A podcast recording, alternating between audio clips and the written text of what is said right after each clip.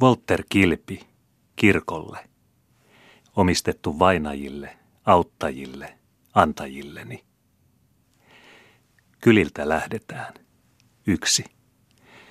Kuinka onkaan suvinen päivä elämää täysi. Lehdet suhisevat, taivas sinkoo siniänsä, tuuli harjaa ruispellon hivuksia, itikat juoksemassa ruohojen korsikoissa, perhoset pyrisemässä helpeitten heiluvilla, pääskyset ilmoisna, västäräkit kedoilla, sen seitsemät sirkuttajat, mikä kivellä lirputen, mikä aidan seipäällä piiskutellen, mikä oksien lomitse sipsaten, mikä taivaan lakiin kiuruten. Kedot, ilmat, taivaat, kyynärän palanen nurmenkamaraa, jota silmä likeltä tarkastaa, metsien liehtovat rannat ja niittyjen liepivät loitot, jotka katse entämiltään saavuttaa. Kaikki samaa leuhtoa ja huimaa, auringon pudetta valon niisillä ja suihkeitten sirpaa sinen huljissa ja vehryitten virvoissa, äänien heijettä ja huminain kuisketta. Eritoten sen huomaa näin pyhähuomeltaina, kun on jouten ja ihminen kirkkomatkalla ja kerkiää katselemaan ja taivas on päilyvillään kuin juhannuksiksi virutettu ja pesty ruudullasi, ja maan nurmet niin kuin olisi häätaloksi somistettu kaikki, mitä ilman pielten alle mahtuu. Ensimmäisenä hän oli tänään, niin kuin aina muulloinkin, Lahdenperältä liikkeelle lähdetty, koska matka täältä omalta niemeltä ja Markomäen ahteen takaa ja toisia kauempana oli pitempi kuin muilla – ja koska sen vuoksi oli oltava varhemmin matkalla, jotta oli paikalla ja kihlakunnassa ainakin siksi, kuin likempikin väki rupesi saapumaan rantaa ja paattiin. Oli sitä paitsi vanhaa kunniaakin siinä, että oltiin tiellä ja matkalla ensimmäisinä ja saivat ihmiset niin koilassa kuin parattulassakin taas tänä pyhänäkin juosta akkunoihinsa ja pelästyä, että jestakkoon, kerkiäkö se enää valmiiksikaan ja hankkinoihinsa, kun lahdenperäläisetkin jo ovat menossa ja kirkkopaatissa odottavat – oli lisäksi tämmöisenä päivänä, jolloin pouta lekoitteli taivaalta niin kuin paras palsami ja tievieret hajuttivat ruohoinensa ilmat niin paksulti, että ihme ja kumma kuinka jaksoikaan ohut ja läpäisevä aine, niin kuin ilma, kantaa helmoissansa kaikki ne hyvän määrät ja tuoreen vehmaat, jotka ihminen sierailehtiinsä sakeiltansa ahmi. Oli tämmöisenä päivänä sulaksi veren virkistykseksi ja mielen potkoksi olla varhain liikkeellä ja astella riuskaasti. Rotevasti astelikin Lahdenperän tanakka lautamies kuivan tuoretta tienpiennarta. Sitkeä poimulehti puikotti tallattunakin ja askeleen jäljiltä itsepäisesti pystyy matalaa varttansa tiekedon kamarilla. Ja takana säärystivät pikkupojat, Vihtori ja Arturi, uljaasti isän takana, vähän harppaavammilla kyllä ja juhlallisemmasti venytetyillä askelilla kuin tavallisesti kotonurkissa lirputellessa ja pihamäellä juoksennellessa, koska nyt oli kirkkomatka ja pyhävaatteet yllä. Kahiluodon Hesekielin ompelemat uudet sarsipöksyt jaloissa ja Turusta tuodut kiiltäväsärmiset lippalakitkin päässä. Saappaatkin, oikeat varsisaappaat, Soleniuksen suutaroimat, jaloissa pakisuvella. Jäljempänä, isännän ja poikien takana, kävelivät Juha ja poikarenki Albin, ja heidän joukossaan talon omakin täysi-ikäinen poika, isoveli Evert, jolla oli kaulassaan Ruotsista jahtimatkalla tuotu huivintaatti, liepeet laveltaan rintapielillä punakirjaviaan huiskumassa. Albinista tiesivät pikkupojat taas, että hänellä olivat yllään hänen ensimmäiset alushousunsa. Eilisehtoosti Ainamaa Muorin, hänen äitinsä, vastaomeltuina ja kotoaivinasta valmistettuina taloon tuomat ja nyytissä Albinille jättämät. Samana ehtoona ne olivat jo näytetytkin talonväelle – kun Albin saunan jälkeen ja miesten luhdista alushoususillaan juoksi vilkutteli pikkukamarin asioilla pihalla. Pojat olivat aamusti olleet luhdissa katsomassakin, että ne todella puettiin ylle ja vedettiin sääriin. Samojen alushousujen vuoksi oli Albin tänäpänä koko kirkkomatkallakin, sillä Vihtorin, joka oli pikkupojista vanhempi, tietämän mukaan, oli Albin Pahaniemen poikien kanssa ajatellut tänäpänä soutaa Huuruholmiin uukoille ja koskelon pesille – Miesväen takana sänttäsi vainiopolkua Fia, joka oli saanut lehmät lypsettyiksi ja karjan laitumille jo varhemmin, ja sen vuoksi oli valmis kirkkohankkinoissaan ennen muuta vaimoväkeä. Hän oli taittanut aaprottipuskastakin pihalla pari oksaa nenäliinaansa, että oli hyvänhajullista matkassa ja virkistystä nenään, jos alkoi nuokuttaa kirkonpenkissä saarnan kestäessä. Kirkkohameensa hän oli käärinyt solmuun, että liepeet säästyivät ja alushame vilkahteli nilkoissa. Sontaiset tallukatkin oli vaihdettu vereksiin ja punarantuisiin villasukkiin. Fiasta hyvän matkaa jäljempänä ja tienpolven takana oli emäntä tulossa. Hänellä olivat olleet punkat järjestettävinä ja maitoastiat täytettävinä ennen kuin pääsi hankkimaan itseänsä. Ja sen jälkeen oli vielä annettava Tildalle, joka jäi kotolaiseksi, määräykset vellin suurustamisista ja mansikin hoitamisista, joka juuri oli poikinut ja pidettiin kototahtoimessa – Viime tingassa, kun jo oli jättämäisillään tuvan, oli hän sitä paitsi huomannut, että kirkkonyttiin oli tullut vahingolta vanha totuttu tukholmalainen silkkihuivi, eikä se uusi ruosteenruskea ja taatikasripsuinen, jonka alastalo mennä vuosina metsäasioissa ja muissa laivanrakennuspakinoissa talossa juostessaan kerta oli tuonut, niin kuin sanoi, hullin tuomisina ja muina kahvin ja suunavausten hyvittäjäisinä lahjaksi ja sovunhierojaisiksi kaupoissa – ja joka sopi paremmin päähän näin suvipyhinä ja muutenkin mielen ollessa köykäisemmän.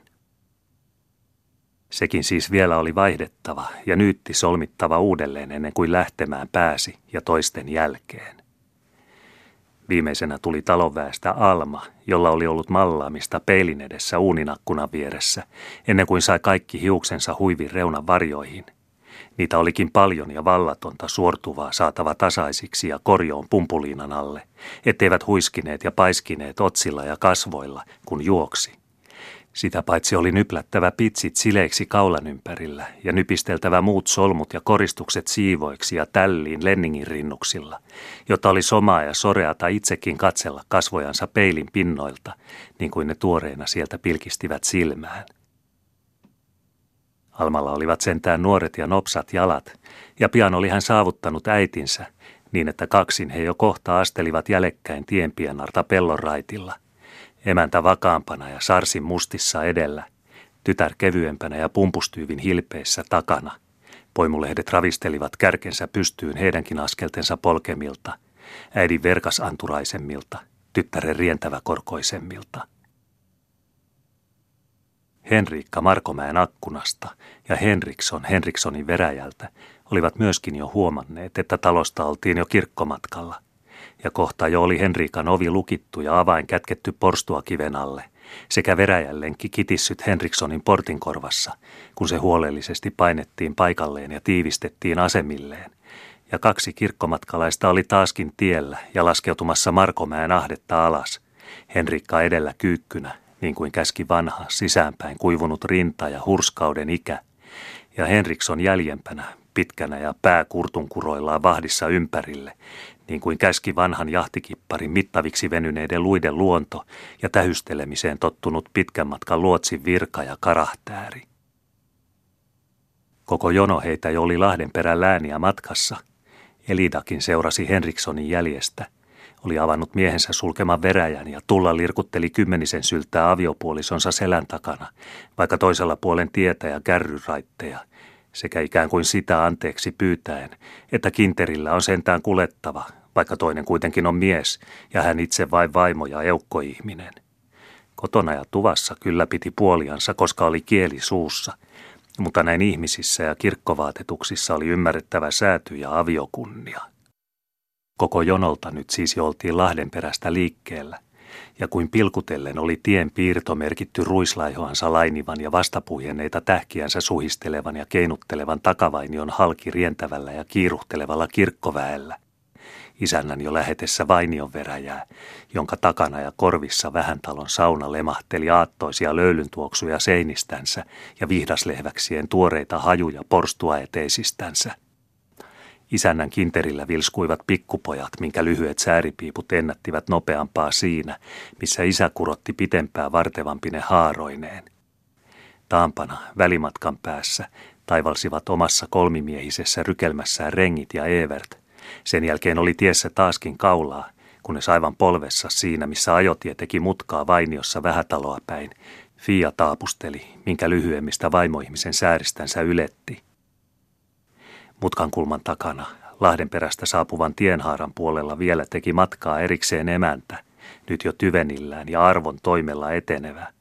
Hänen takanaan, vaikka vielä puolempana, seurasi Alma, jolla edelleen oli niin paljon toimittelemisia pukunsa nyppimisissä povilla sopivammaksi ja hihansuissa somemmille, jotta askelissa vielä olisi ollut täyttä tytön joutua.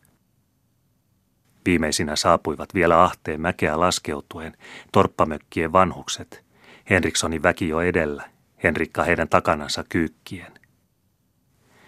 Täys tusina meitä jo meidän niemestä, tuumi Lahdenperäkin, kun veräjissä katseli taakseen ja laski joukkonsa ennen kuin avoi lenkin. Taitaa tulla tänäpänä paljon väkeä kirkkopaattiin ja kihlakunta täyteen, kulki ajatuksissa arvelu, kun ennen veräjän aukaisemista silmälevähdytti itseänsä poutaisen lakean lainivilla saroilla. Rinnan kehä joi täyden siemauksensa niitä hulan hunajia, joita ilma helmoissaan hengitettäviksi kantoi, ja ruumiin mieli tunnusti olonsa hyväksi. Tammikin jo täysissä lehvissänsä ja latvojensa raskaissa vähän talon kellarin nurkalla – vahvisti hän selvällä ajatuksellakin tajunsa tiedon siitä, että suvi oli korkeimmillaan ja maatavanneet täydet sylinsä auringon armasteltaviksi. Vähän talon ulkopihan veräjä oli nyt avattu ja tie kääntymässä, kun ensin oli kuljettu pirttisaunan ohitse vasemmalla ja sen jälkeen myllyn sivuitse oikealla pienellä mäenhölpällään, rakennusrivin editse pitkin sen pituutta ja aivan sivuakkunoiden alta. Lahdenperä naurahteli partaansa, kun näki naapurin ja Andersin hihattomillaan vielä ja liivittömänä tärkissä työssä peräkamarin akkunassa ja satulipeilin edessä. Mitä miekkosta luulet partaveitsellä olevan tekemistä ja rapsuttelemista sinunkin leukajohoillasi? Sileät ja karvan hajuttomat kuin ojakonnan poskipielet kuljulammen partailla – tuumi hän, kun nyökkäsi huomenet naapurille ruudun toisella puolella sekä rahisteli lyhyen kurkkunsa kääntymillä omaa karvaisempaa leukapuoltansa paidan rintaa vasten. Jaa, ajatteli Lahdenperä edelleen, kun kiirehtivin kirkkomatka-askelin käveli akkunan editse ja jätti naapurinsa ruudun taakse pyyhkimään haavannaarmua poskillansa, mikä oli syntynyt siitä, kun oli kiireen vilauksessa kesken tarkinta veitsen kuljetusta ollut nyökäistävä vastaus lautamiehen huomeniin, ja terä sillä aikaa oli vartonut vuoroansa ja purrut muistutuksensa ihoon. Jaa, leuka äijällä niin sillä kuin kilikaritsan kuonon hiili, mutta sydämen munaskuut niin kankeassa karvantyngässä kuin karjun selkä. Ajatteli Lahdenperä siis vain omiansa, kun nutunpielet heilahtelivat ja akkunaan ja akkunan jälkeen astuvan miehen taakse poudankiloisella seinävierellä, jonka keltaa pyhäaamuinen aurinko parhaansa takaa vilkutteli. Ellei olisi ollut kirkkomatka ja pyhähuomeltai, ja jokainen puska puutarhaidan takana tien toisella vierellä kyllillänsä kimalaisten hyrinää ja verojen vehmautta, niin olisi sopinut edelleen pysyä ajatuksiensa vaossa ja ihmetellä ihmismielen juonikkuutta ja kurinmutkia. Peilit tarvitaan Herran nähköön nokan eteen, että posket perattaisiin niistä pensaista, joita ne eivät kukaties kasvakkaan ja oltaisiin sileäpintaisia niiltä ihopinnoilta, joilta täysmies Jumalan tarkoituksiltaan karvainen. Mutta vihajuuria, Kiskotaanko niitä sydämen perukoista, vaikka lykkäävät vesaa sakeasti kuin rika ja saviruohon sato ruokottomaan perunamaa mullasta, ja vaikka ollaan lähdössä kirkkomatkalle ja istumaan kirkon penkkiin, jossa sydänsisikunnan väärän puolen nurja nokka eritoten olisi pidettävä mielessä ja säädyllisenä ja siivon jakauksille harjattuna. Lahdenperä ei tällä haavaa hyväksynyt ollenkaan lähimpiä naapureitaan – olivat kävellessä ja vähän talon päädyneet itse astuessa ruvenneet näkymään ison talonkin nurkat. Miksi arkipäivisin ja tavallisissa menoissa olisi suvainnut, olisi kuka ties naureskellutkin ohi kävellessä viisaita lautamiehen partoihinsa ja ajatellut, että riidelkööt, koska sisua riittää – mutta näin pyhäisittäin ja kirkkohankkinoissa ja lisäksi suvihuomeltaina, jolloin ilmakin pieliltään on kaikilta akkunoiltaan ikään kuin vasiten heleäksi pesty ja tuulen helmat hulvillansa ties mitä kaikkea hyvän liepeätä ja hunajan täyttä. Tämmöisenä päivänä, jolloin taivas kuvuillaan on sineä kukuillaan ja maan syli morsiammillaan. Tämmöisenä päivänä saattoi harmittaa enemmän kuin itse viitsi ajatella, kun ihmiset eivät ymmärtäneet pysyä sovinnossa keskenänsä. Minkäs katiska ja tuulipyydyksen tuohonkin olivat pystyttäneet selvälle maankamaralle ja kylän keskelle toisensa kiusaksi ja silmän haavaksi muille, jotka viattomina kävelevät ohitse. Närkästeli Lahdenperä ties monennenko kerran nytkin tavallisen närkästyksensä kun vähän talon päätyakkunan edessä sittenkin, vaikkei alun perin aikonut viitsiä, tuli astuessa vilkaistuksi vierelle tien vasemmalle sivulle, ja siinä seisoi, niin kuin katsomattakin hyvin tiesi, tihuvasti ruokottoman risuaidan toisella puolella ja tismalleen vähän talon peräakkunaa vastapäätä vaivainen puukyhä, pahan näköinen lautarytäskä kallellaan ja vintoillaan. Siihen sihtiin jo alun perin ja vasiten nurkillensa sapuloitukin. Miksei iso talo juuri sille valitulle paikalle olisi pajahiilikoppiansa rakentanutkin, koska maa oli omaa, paja lähellä, ja tahtoimen nurkka lykyltä lykkäsi kulmaa tarkalleen naapurin akkunan edustoille.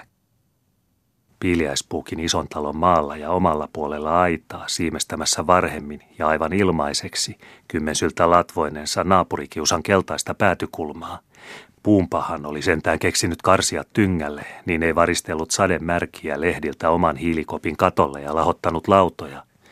Ja oli naapurillakin, jos tarpeettomasti pisti kaidan nenän piikkinsä tupansa peräakkuna ruutuihin, nyt katselemista. Kun oli edessä hiilikoppi mustan hilvaisiltaan ja kannonvartta tyhjiltään kaksi syltää ilmassa, vitsanvarpua päässään, minkä laho puu sydämistään enää vesanitua työnsi. Kiusanhan teki kiusan palaselle, koska siihen oli oikeus ja sopi tehdä, eikä mikään estänyt, ja maa oli omaa.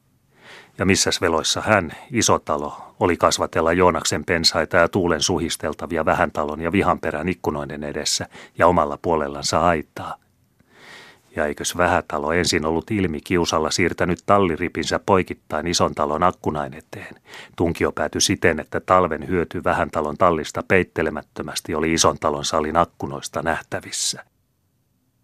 Kiusa kiusaa vastaan, ja kukas kohonessakaan velkaan tahtoo jäädä, kun on kummallakin puolella mies kilvassa, toisella partainen, jota parraton mies harmittaa, ja toisella siläleukainen, jolle karvan haituva vieraankin poskipielessä on rivo silmään. Lahdenperä ei ymmärtänyt nauraakko vai harmitella, kun asteli edelleen ja näki surkeutta. Millaiseksi olivat raastineet pihansakin, mokomat riitakukot ja keräjäsäkit. Olikos lystempää ollut koko kylässä ja kirkkomatkalla katseltavana muinoin kuin talon ja ison talon entinen yhteinen piha-aukea? Mikäs noiden naapurienkaan ennen elää sovussa? Tämä talo tällä äärellänsä keltainen, tuo talo punainen tuolla äärellänsä. Molemmat rivissä toisiansa vastapäätä akkunasta akkunaan pitkiltä sivultansa. Niin loitolla toisistansa, ettei ääni kantanut, jos porstuan kynnyksiltä porstuan kynnyksille riidan toraa yritti niin lähellä toisiansa, että akkunat liekkuivat leppoa ja likeisyyden turvaa naapurille, kun talvipimeissä ja pakkaskylmissä takan tuli kummaltakin puolelta räiskytteli tervehdystä pihamaan poikitse naapurilta naapurille. Somaapa oli, ellei sitä sovun sukaa kadehtinut, niihin aikoihin kävellä sunnuntai-hankkinoissaan ja näin suvihuomeltaina tästä ohitse ja katsella pyhän tuntonsa hyviksi, kuinka keto pihamaalla oli kummallakin puolella lakaistu ja harjattu lauantai-siivouksissa niin, että ainoana riitana tuntui taloissa olevan kilpa siitä, onko Juhanneksen kukkanen vähän talon puolella sirkempi hatultaan kuin samansirkkuinen ison talon puolella aidatonta rajaa, ja onko silma pestympää pääskysen viilehtiä vähän talon tallin räystään alta siiville pyrähtäessä, vai vielä suvisempiinkos ja puhtaampiin puikkii ison talon pääskyspari pesäaukkonsa suilta. Ja kuinka olivat, paitsi talon ripinsä, entiset isännät tyhmänuskoissaan rakentaneet ulkorakennuksensakin kuin sopuun ja kartanotarhansa suojiksi niille pihamaan pitemmille sivuille, jotka olivat avoimillaan talorakennusten välillä – toiselle suoralle luhdit ja kammiorakennukset kauniisti päädykkäin toisiinsa, toiselle vastapäiselle suoralle samalla tapaa päädykkäin kummankin talon tallirakennukset vajoineen niin, että pihanpyhäys talojen välillä oli kuin naapurirauhaa rakennettu ja sovun turviksi seinätty. Älä pääse riidan susi näiden pihojen sisäpuolelle hammaskuonoinesi, tuntui kuin taatot olisivat arvelleet nurkkaansa kulmia asetellessaan ja rakennustensa kehiä veistellessään. Kiusa voi tehdä naapurilleenkin, mutta kiusa on liuka selukka ja voi kääntyä kitoineen häyhimään kiusaajan omissakin nilkoissa, kun tyhmä on järjetön ja päästää koiran kahleista ja vihan pedon kytkyimistä. Tuumi Lahdenperä ja paheksui, kun katseli nykyistä rivoutta ja riidan ahtautta entisten ketopihojen sopuvälillä tiloilla. Saivatko se nää hevosensakaan kunnolla käännetyiksi nykyisten pihatilkkujensa vaivaisilla kujilla, kun ajoivat vesikuormansa porstuoidensa eteen? Tallit, tallit purettiin ensin, ja luhdit, luhdit purettiin kammioineen sen jälkeen seuraavana suvena kummassakin talossa – Molemmat rakennusrivit purettiin ääriltään pihojen reunustoilta ja pystytettiin kummallakin puolella rajaa poikkiteloin talojen väliin. Luhdit ja tallinrakennus kummallakin päädykkäin niin, että vissi oli, ettei tämän jälkeen pitänyt naapurista näkymään naapurin akkunoihin, ei vahingoltakaan, ei leua vilausta, jos leuka oli harmittavasti harjakseton ruutunsa takana, eikä parran huiskausta, jos pensasta piti kenen välttämättömästi kantaa kiusatuissa poskipielissään. Kaksi täyttä rakennusriviä siis naapurien välillä. Mutta mikäs riidan, kotokoiraksi kesytetyn sudenpenikan nyt kummassakin talossa, loikkia sudenkäpälineen kahden katon harjankin ylitse ja vilskutella sudenhammasta talosta taloon, siellä missä ennen räiskytteli talvien kylmissä liesien loimo pihanpoikitse lämpimän tervehdystä akkunasta akkunaan naapurilta naapurille. Ja mikäs Sannansiru ja kivensirpale tämänkin ratasvärkin pisti lonkkumaan ihmetteli ja ällisteli Lahdenperä sunnuntai mielessänsä ihmissydämen juonikkuutta, kun piti katsella ällittömyyttä edessään, eikä päässyt niin nopeasti ohitse kuin olisi tarvinnut, vaikka säärystikin minkä haarat ylettivät. Vaivainen napakairan varsi, joka 15 vuotta sitten selittämättömällä tavalla hävisi vähän talon, vai oliko se ison talon eloreesta yhteisellä pihamäellä riihentapon aikana, ja josta sen jälkeen on käyty keräjiä sen kuin talvikeräjiä ja syyskeräjiä on vuodessa riittänyt, ja joka on siinnyt riidan poikaa ja riidan pojanpoikaa talojen välillä. Riittihän asioita niin kauan kuin oli Jumalan kiitos raja-aitoja maailmassa, ja elukkoja, milloin eivät ihmiset olleet riivillä päistään, pahanteoissa väärillä puolilla aitoja. Lahdenperä oli jo saapunut tientaitteeseen, josta poikettiin ylispäätä kohden, ja jossa sai kääntää selkänsä surkeudelle takanaan. Kerkesikö ihminen näissä askelissa, kun oli jouduttava toisten edellä kirkkotiellä, ja kun pääskysetkin viirottelivat ylhäällä sinisissään ja viskelivät ilmoissa, ikään kuin olisivat poudan pielet pideltävissä siipisuippojen kärjiin, jollei tällä liukumalla niin tuolla viistämällä, vaikkei hulmivan liepeillä tavoita rajanäärtä nopeakaan, silmittöminkö sitten syöksyi korkeuksien pohjattomuuksiin vai viiltäenkö laski laveuksien liidoille. Kerkesikö ihminen näin, kun oli teltin avaruutta yllä sinisten pyöryttäviltä, kisaa ympärillä ilman taakat lintujen livertämiltä ja kimalaisten kiiruilta, Hään herraa maan kamarillakin kankarten kirjavat täydet ja tieraitin nurmivat vieret. Kerkesikös ja kehtasikos ihminen näillä vierien vertymillä ja sydänsylkyn nuortumilla potkia hämähäkin töissä ja pötkiä riitojen reitit risti ja rastin, niin kuin olivat kinan verkot kudotut kiinteillensä naapurien nurkissa ja pääkoppien hämyisissä komeroissa. Lahdenperä aivan karisteli selkäänsä, kun nyt oli onnella käännytty – nurkkien tunkat riidankinoinensa takana ja tien pienan ruohoisen tuoreiltansa poljettavana edessä. Sunnuntaihan nyt oli ja pyhäpäivä, ja näinkös tässä virka-asioita ja haastejuoksuja tuumi, kun helisteli kiurukin ilmoissa kylänyllä niin, että surku tuli omia korvakalvoja ja paukuttelijan pientä kurkunkurua.